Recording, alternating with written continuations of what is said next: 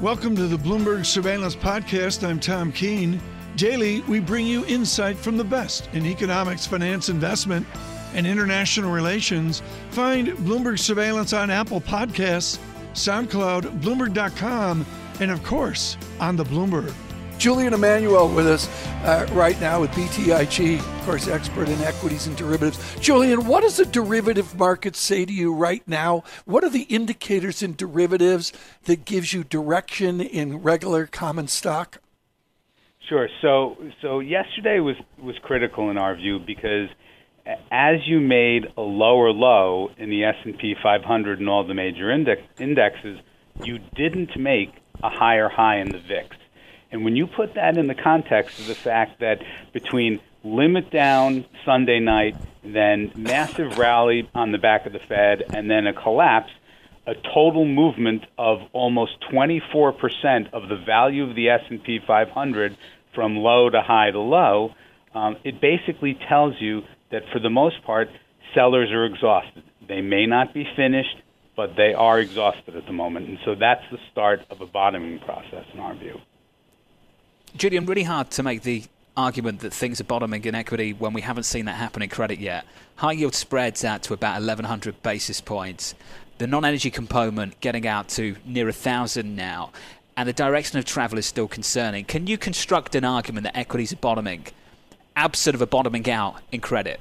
Uh, well, I, I think basically, you know, you, you spoke about it uh, a little while ago in that, you know, the government is now uh, in the business of picking winners and losers more than perhaps in, in 2008. I, I would argue uh, well more than than 2008, and clearly the priority is on the employers, the you know the the larger companies. Um, this will be a process that'll get managed. Ultimately, the Fed will oversee the high yield market, um, and as you said, there will be bankruptcies but the fact is, that you know, the, for the most part, you tend to look through these types of things, and I would suggest that when you look at the first quarter of 2016, and obviously uh, the the bankruptcies in, in high yield will be you know far in excess uh, of that, that uh, you know down 30 32 percent uh, could be the beginning of, of discounting in the equity markets. So, Julian, there is a question about the fiscal response. You were talking about the government and support for some of these companies. But I, I, want to go back to the Fed and trying to support market functioning. And I'm trying to parse through market functioning versus credit risk. And I'm looking, for example, at some mortgage funds that are unable to meet margin calls. Invesco Mortgage Capital, the latest one, uh, crossing the Bloomberg earlier today. You're seeing a lot of distress, fire sales uh, over the weekend, trying to get rid of some of the assets to meet redemptions and margin calls. At what point is this going to be an ongoing problem for the system versus just idiosyncratic potholes that are blowing up amid the volatility? Well, I, I think it actually has been a, a, systemic problem, which is why you've seen the Fed uh, do what, it, what it's doing. From our point of view, you really want to look at commercial paper, um, and you want to look at, you know, frankly, uh, trading and, and clearing volume uh, in in all of the fixed income markets because to us one of the interesting things uh, about this environment is that if you look at it the equity markets have functioned much much you know far superior in terms of liquidity than the fixed income markets uh, we will be watching commercial paper very yeah. very carefully Julian, what have you? This may be an unfair question, but I'm going to go that it's unfair Tuesday. Uh, what have you learned about active versus passive in this crater? I mean, active's been waiting for a crater for years to say active's better than passive. You got any wisdom on that? Well, what we're, learning is is the, the combination of, of, of the government intervening is causing active versus passive to look a little different than perhaps we might have expected. Um, and you know, typically you might see some more of the value type areas start to emerge and, and stabilize first. But again, when you look at it and you think about the weighting in the index, uh, you really, you know, you look at, at the value of technology, financials, healthcare, and communication services, and they dominate uh, the index as a whole. Yeah. And those happen to be the areas that the government is likely to pick, I mean, you know, winners over losers. John Ferro, is Apple looking for a bailout?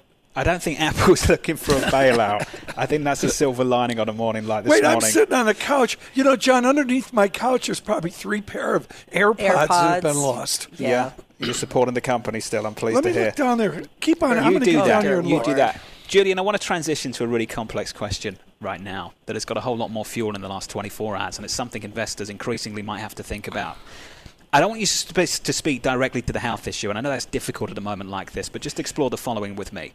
The president is making it pretty clear that he's thinking about the cost benefit analysis, and it's a tragic story and it's an ugly process of remaining shut down and whether the cure is worse than the illness. And the reason I think investors need to start thinking about this is if they pull back on the mitigation efforts too early, and then we have to think about bringing them back in in the summer and bringing them back in in the fall.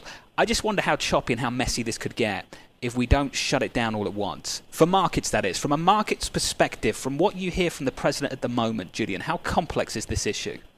So if you look at the evolution of the last 16 hours or so, it's very clear that part of the reason that the market started rallying overnight is because there was an expectation that the president intends to bring the economy back sooner than expected. You, you know, you, you can opine on, on what the, the health implications of that are, um, but there's no question about that from the market's point of view that that is, is, is how we reacted.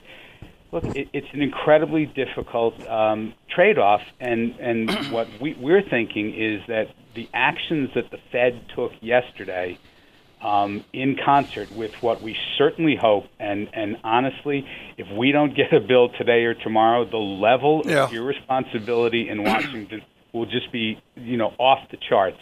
Um, that the combination of, of those things can get us, you know, to manage the economic trough into the summer. But the real question is, you know, in mi- mitigation, you know, do people want to get on airplanes and eat out come the fall? We need to get to that point.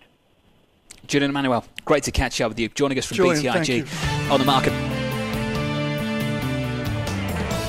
Without question, folks, the Bloomberg surveillance interview of the day on this crisis. She is out of Northampton, Massachusetts, in Smith College, where she took a liking to the Krebs cycle and then had a sterling academic career in microbiology, including uh, time at Columbia University, her Columbia University, and the University of Washington program, which is world class. Angela Rasmussen uh, joins us now. Angela, help me with the density of population, whether it is Italy or Wuhan or Brooklyn, New York, the density of population seems to be a determining factor.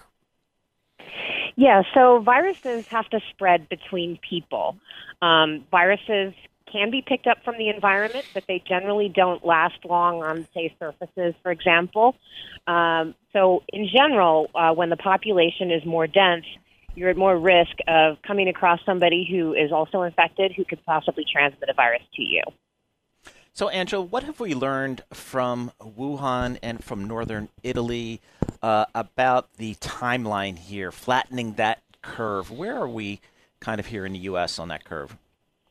Well, it's very difficult to say because our testing capacity is not at the point where we can truly accurately determine the prevalence of SARS coronavirus 2 in our population. However, um, and I'm cautioning this by saying I'm not an epidemiologist, but all of the current epidemiological models that I've seen suggest that we're still on the uptick. Yeah. We can expect more cases. I mean, uh, this is so important, folks. And the FT and the New York Times have done great charts on this. And Angela, they're log charts. And the answer is you want to bend the curve over, as Paul Sweeney says. The Asians have successfully done this, period. And in Europe, it's a struggle. What's so important is the slope of those trajectories. Our slope, Angela, is frightening. How do we bring that slope down? Unfortunately, because we don't know the prevalence in our population very accurately right now, the only way to do that is by these large scale, very, very strict social distancing okay, measures. then, then how do you doing. respond? I don't mean to interrupt, but just because of time, Dr. Rasmussen, how do you respond to the president's one hour and 48 minute uh, briefing yesterday, which was to get America back to work? How do you, as a Grizzled Pro, respond to that? I was very concerned about that statement. I don't think that we're anywhere near the point where we can begin to say that. Um, I think that it does need to be evaluated uh, as we go along.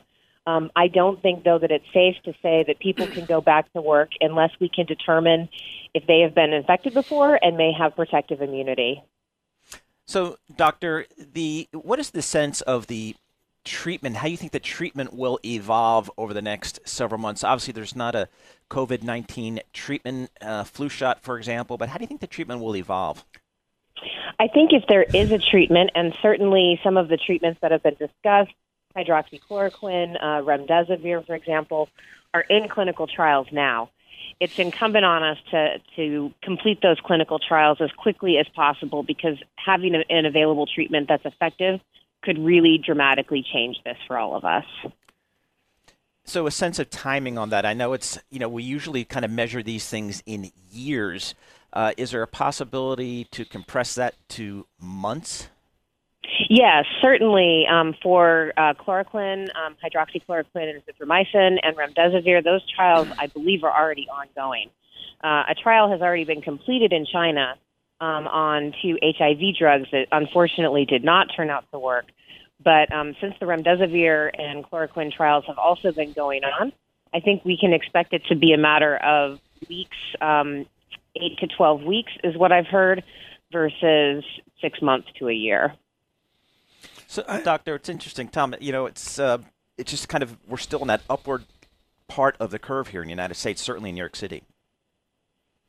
So, yeah, doctor, I mean, I, yeah, yeah. You know, I, I, I, don't mean to interrupt, but uh, thank you, John Tucker, for sending in uh, this headline. Mr. Kudlow at the White House says, "quote may try to reopen parts of the economy around month's end." Uh, Dr. Rasmussen, what's that part of the economy going to be? Is it going to be that famous coffee house up in Northampton? Are they going to try to open the Iron Horse Cafe just to keep the economy going? I mean, what do they open? I, that is an excellent question, and I have no idea. Um, I do think that in many places, uh, some of those service businesses um, and retail are still open. Uh, I know that not in New York and not in Seattle, where I'm calling from right now. Um, but I, I really don't know what parts of the economy uh, Mr. Kudlow is speaking of. Um, I think, Yeah. though, that indiscriminately opening up parts of the economy is is a bad idea without further testing. Yeah. Thank you so much for being with us, Angela Rasmussen of Columbia University in, in Seattle, and of course, the University of Washington. Thank you so much for being with us. What we've been trying to do is go to experts in the field, whether it's Peter Steyer, we talked to at Mount Sinai, Brooklyn yesterday, Robert Crandall joining us, the emeritus chairman of American Airlines earlier.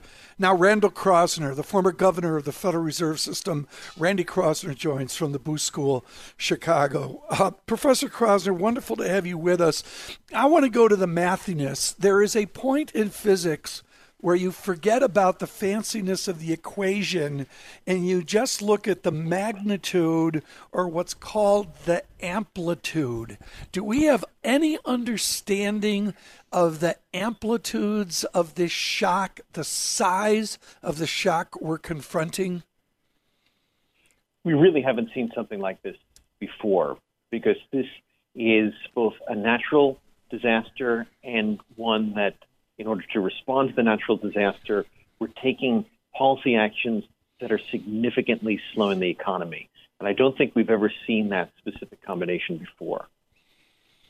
We have not seen it before, but we have to sort our way through it.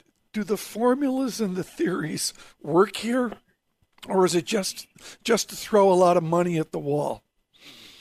No, no, I think there's still, uh, uh, you know, we don't have, uh, you know, we don't know for sure, but I think we still have guidance from uh, from other examples of the past, whether it's from the uh, the pandemic in the early part of the 20th century or other challenges that uh, that have occurred. I think it's really clear that um, the lessons from the financial crisis in 2008, 2009 are that a fundamental is that you need to keep the financial system operating, and I think that's what the Fed is trying to do. Obviously, the shock is coming from something very different than uh, the mortgage market, um, but I think the lessons have been learned there, and they've stood up a lot of the programs that we did uh, back when I was there a decade ago, and uh, they're doing new things, which I think is great. Professor Kroszner, you, you, I want to talk a little bit about those new things that, that you talk about. Do they have anything left based on your experience in the crisis era uh, at the Federal Reserve and based on what we're seeing right now? Well, they've done a lot, and a lot of this is still being implemented. We'll see the exact magnitude. Um, and, and you see, they're able to revise some of these. They were originally buying uh, $500 billion worth of treasuries, $100 billion worth of mortgage backed securities and now that'll be unlimited. And so um, they may uh, and they are starting to enter other markets, and they can increase the uh, their firepower in purchasing assets in those uh, those other markets. Uh, they are introducing or talked about introducing a Main Street uh, lending program. I think that could be helpful for small and medium sized businesses and for for consumers. So I think they've done a lot. I think there's still more ammunition left, both in terms of the magnitude of programs they've already announced, as well as some specific programs like a Main Street lending program. Professor, we've talked a lot about what they've done, and they've done a lot. Let's talk about what they've achieved. What have they achieved in the last couple of weeks with this whole range of tools that they've basically deployed to really get at the functioning of the market and the financial conditions as well? So I think the markets are still functioning not perfectly, but much better than if the Fed had and other central banks hadn't undertaken the actions that uh, that they had. But when uh, the shock comes from something like uh, a virus, the Fed can do what's necessary, but it's not sufficient. And I think um, the reason that we haven't seen um, uh, the markets stop uh, that uh, stopping the tumult in the markets is because it's now with the health authorities and fiscal authorities, and there have been mixed messages. Some countries doing more, some countries doing less. Um, it's uh, obviously the debates in Congress over you know what kind of package whether the package will be passed and when, um, that's creating a lot of uh, a lot of uncertainty and tumult. A lot of division in Washington D.C. So let's talk about how the effort in Washington could complement what we've seen on the monetary policy side. What do you need to see, literally yesterday, as soon as possible, from Washington on the political side of things? I think getting an agreement that, in and of itself, will be very valuable to the market to see that ah yes they can get something together and they can act against this um, uh, this uh, uh, this pandemic. Then, in particular, I think it would be really valuable to make sure that it's very well focused on uh, what are the issues. So, first, making sure that there's sufficient funding for uh, healthcare and uh, that um, and giving incentives for healthcare workers in retirement to come come back in. That's, I think, something very important. Second, making sure that um, vulnerable people continue to be able to, to get income, and in particular, that their incentive is not to go into work, but to stay home during this period, but still be able to, uh, to receive income. You can do that through sending checks to people. You can do that through uh, various uh, support to small and medium sized business to get them to continue to pay uh, the wages of people who would be, uh, be staying at home. Yeah. Um, those, those are some of the, the first things that I would, uh, I would focus on. Professor Kroszner, last week and even the week before, we were really talking about a financial crisis in addition to the economic crisis unfolding. Has the Fed effectively stopped that? Have we avoided a financial crisis at this point, or is it too early to say? Well, given my experiences back in 2008, 2009, I never say never about anything. But I think that the Fed actions have been crucial in avoiding a financial crisis so far. And I think if the fiscal and health authorities act in um, expeditiously and effectively, uh, then I think we will have uh, will have been able to to get through that. Uh, but it really de- will depend on the size of the economic shock, and and that's now well, the the, uh, the, court of the uh, the fiscal and monetary uh, fiscal and, and health authorities. And now, as we do for surveillance, it's Math Tuesday with Randall Kroszner of Chicago. Randy, Paul Wilmott, the giant of Imperial College, and a guy named Taleb gave a rave review years ago to Kent Osband's masterpiece iceberg risk, which was basically a complete refutation of the central limit theorem. Are we, are we doing that again? Are we so fancy in our Kroszner like math certitude that once again we've learned that the once in a lifetime event comes along every 12 years? well, yeah. Um, well, I, I, think if you, uh, we've talked about this before, I think on, uh, on your program, that I get worried when other people aren't worried. So I focus a lot on um, uh, doing scenario planning, doing stress tests and risk analysis for things where you're just not sure. You don't have the data for it. It hasn't happened, but let's see what if. Can you can you withstand yeah. something like that? And so these are the things that you have to to think about. Can you perfectly plan for them? Of course not. Can you have uh, better readiness for them? Yes. And I think in some sense we learned a number of lessons from uh, 2008, 2009, and it helped to allow the Fed to respond much more rapidly because they didn't have to create programs like the commercial paper facility and the money market facility and uh, and uh, so many of the others whole cloth like we did. they could stand them up quickly, and that gives them an opportunity to ramp them up, move them to well, scale, and do some new things to borrow a phrase from uh, Nicholas Taleb, uh, and that would be uh, just simply skin in the game. I guess we've all got skin in the game now with this horrific crisis. I don't mean to make a joke about it, uh, folks, but Randy, the recovery rate, the glide path to recovery, we forget out of the depression, it took a war and stimulus of a war to get equities to lift back to where they were in 1929 after 1937. How do you mm-hmm. envision mm-hmm. a recovery here to Dow 29,000? So I think that ultimately will be related to uh, the underlying economics. And uh, can we make sure, as best as possible, to try to make this a V-shaped recovery rather than a U-shape or an L-shape sort of uh, sort of thing? That is out of the hands of the Fed. Um, the Fed had a very important role in making sure we, we had a recovery uh, in uh, over the last decade. Here, they can make sure we can avoid a financial crisis, but the recovery pieces will have to come mm-hmm. on the mm-hmm. health side and on the, the fiscal side. Yeah. If we can get agreements, if we can get some movement forward, I think we can get there and hopefully make it much more rapid yeah. than in uh, in the Great Depression. Professor Kroszner, thank you so much. Greatly, greatly appreciate it. Thanks, John, Randy. was that too much math? No, John, I think it was, was just enough. math? Just enough. Just enough. Robert Crandall with us now, who is identified with the airline business, starting with TWA years ago, and then his leadership at American Airlines, single handedly inventing frequent flyer miles and the rest of it, and now a well preserved 85th year, and he joins us this morning. Bob Crandall, we're so honored to have you uh, with us. You have seen the ups and downs of airline bankruptcy and bailout. Does the aviation industry need another bailout or nationalization this morning? Well, I do think it needs help, Tom. I mean, the keep in mind, uh, you know, we've only got one big intercity transportation system. That's the airline business. The airline business and associated travel businesses are, you know, they they account for millions of jobs. So we've got to keep the airline industry uh, functional. And I, I do think at the moment that what we're going to have to do is make a public investment uh, in the airline industry to sort of sustain it during a period of time when cash is just running out the door in a river. So I think, and I think the trade-off is the this this is probably a good public investment. It needs to be offset right.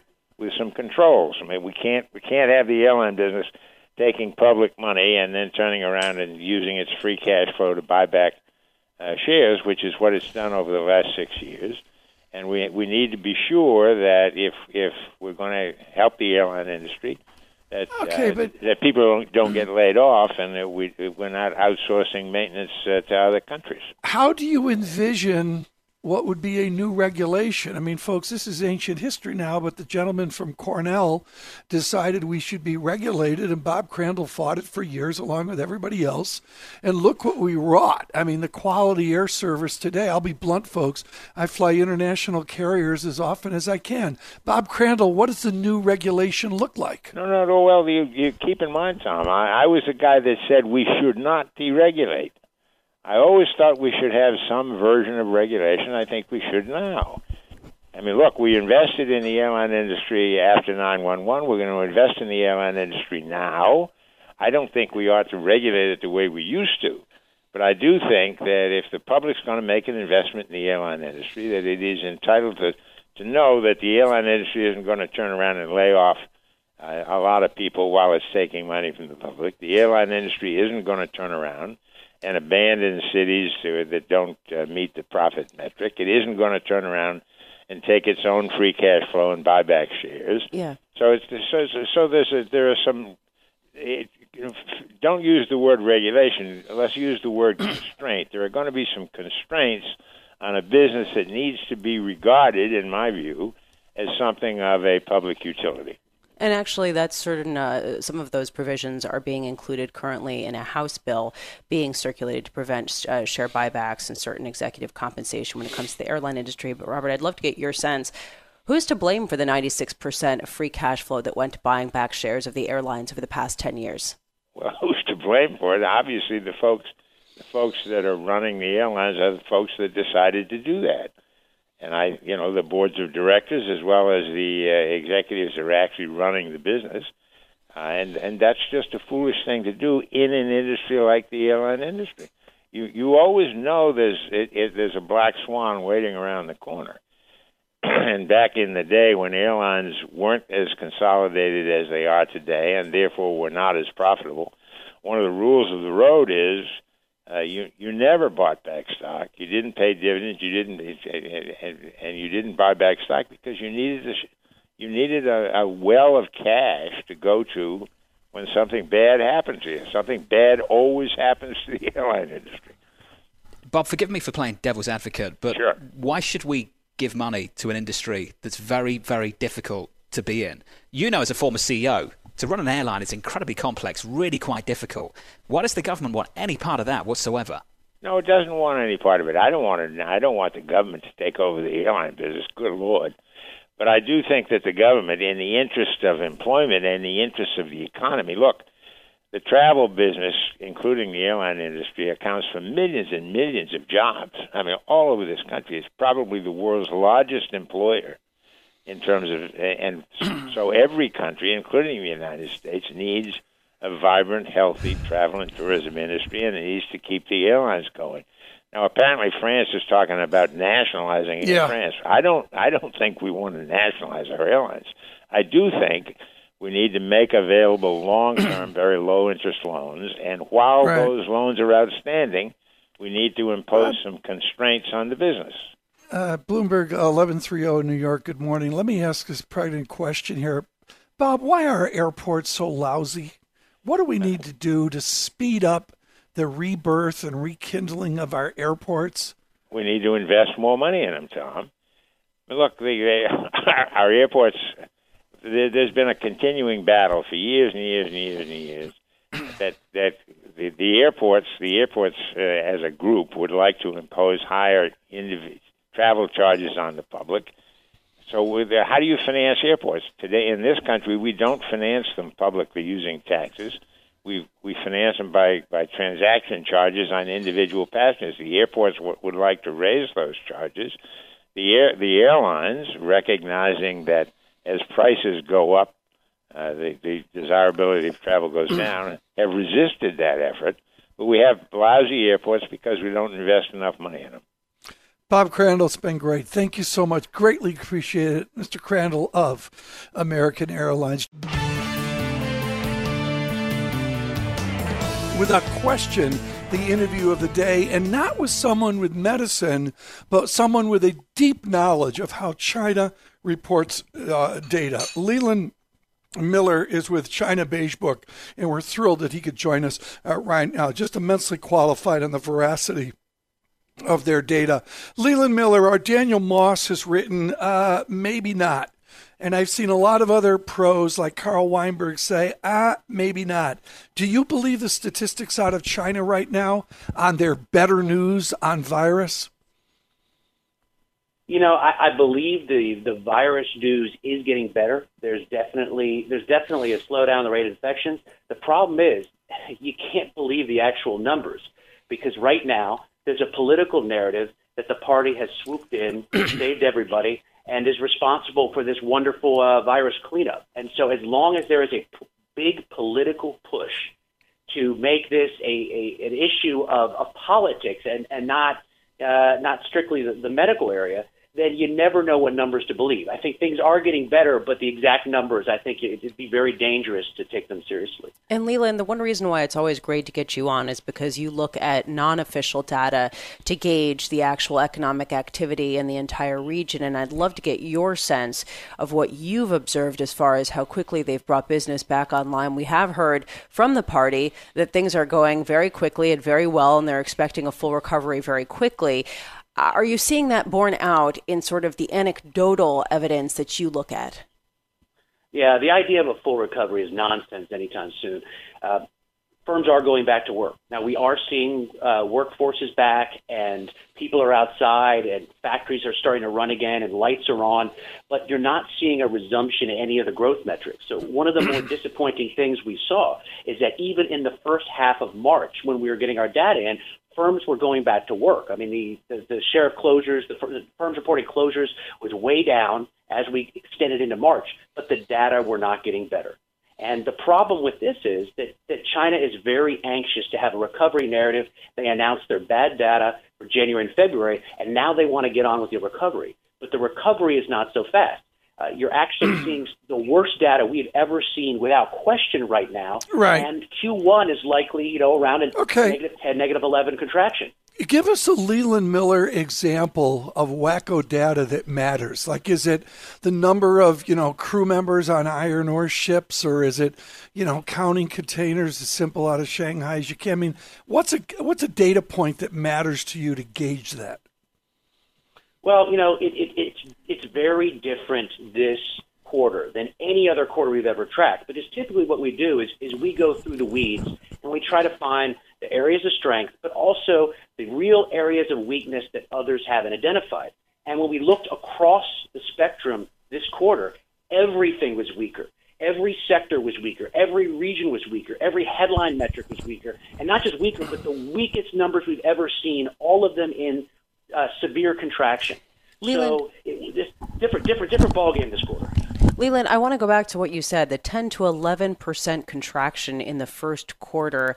Can you extrapolate that out based on what you're seeing in terms of a pickup or, or not in, in recovery in the second quarter and beyond? What are you looking at for the full annualized GDP for 2020 in China right now? Right. Well, it, the the outlook's getting a bit gloomier for China, even though their economy is getting better. And what I mean by that is this is no longer just a domestic China story. Even if there is an enormous level of domestic resilience and the party pushes everyone back to work and output and consumption and demand are all uh, back faster than anyone could possibly uh, you know assume would be the case you have a problem with the rest of the globe shutting down so Q2 was supposed to be the time in which Chinese factories were back up and running, and then you would have global demand take over. Now Euro, U.S. factories are down, Europe's down, demand is cratering worldwide. So the idea that Chinese will have a recovery in Q2, right. sure, from an from a contraction, it's not going to be back to normal levels of growth. What would happen to China if the president came out and lifted the various trade initiatives he's put in place? I mean, is that beneficial to China or is that a U.S. story? Well, look, if you had if you had an end to the supply shock and the demand shock, and you pulled back all these trade initiatives, I think you'd see a, a, a quite a quite a juice to growth. Uh, the problem is, is right now there's no demand. There's no global demand. So you're having a, yeah. a resumption of, of business as usual in China over the next couple of months, but there's no demand uh, no demand internationally uh, from the major trading partners. Yeah. So right now you'd have no effect uh, or very little effect, if any. Okay, Leland Miller, this has been wonderful. Thank you so much with China Beige Book. Just very, very informative this morning. Thanks for listening to the Bloomberg Surveillance Podcast. Subscribe and listen to interviews on Apple Podcasts, SoundCloud, or whichever podcast platform you prefer. I'm on Twitter at Tom Keene. Before the podcast, you can always catch us worldwide on Bloomberg Radio.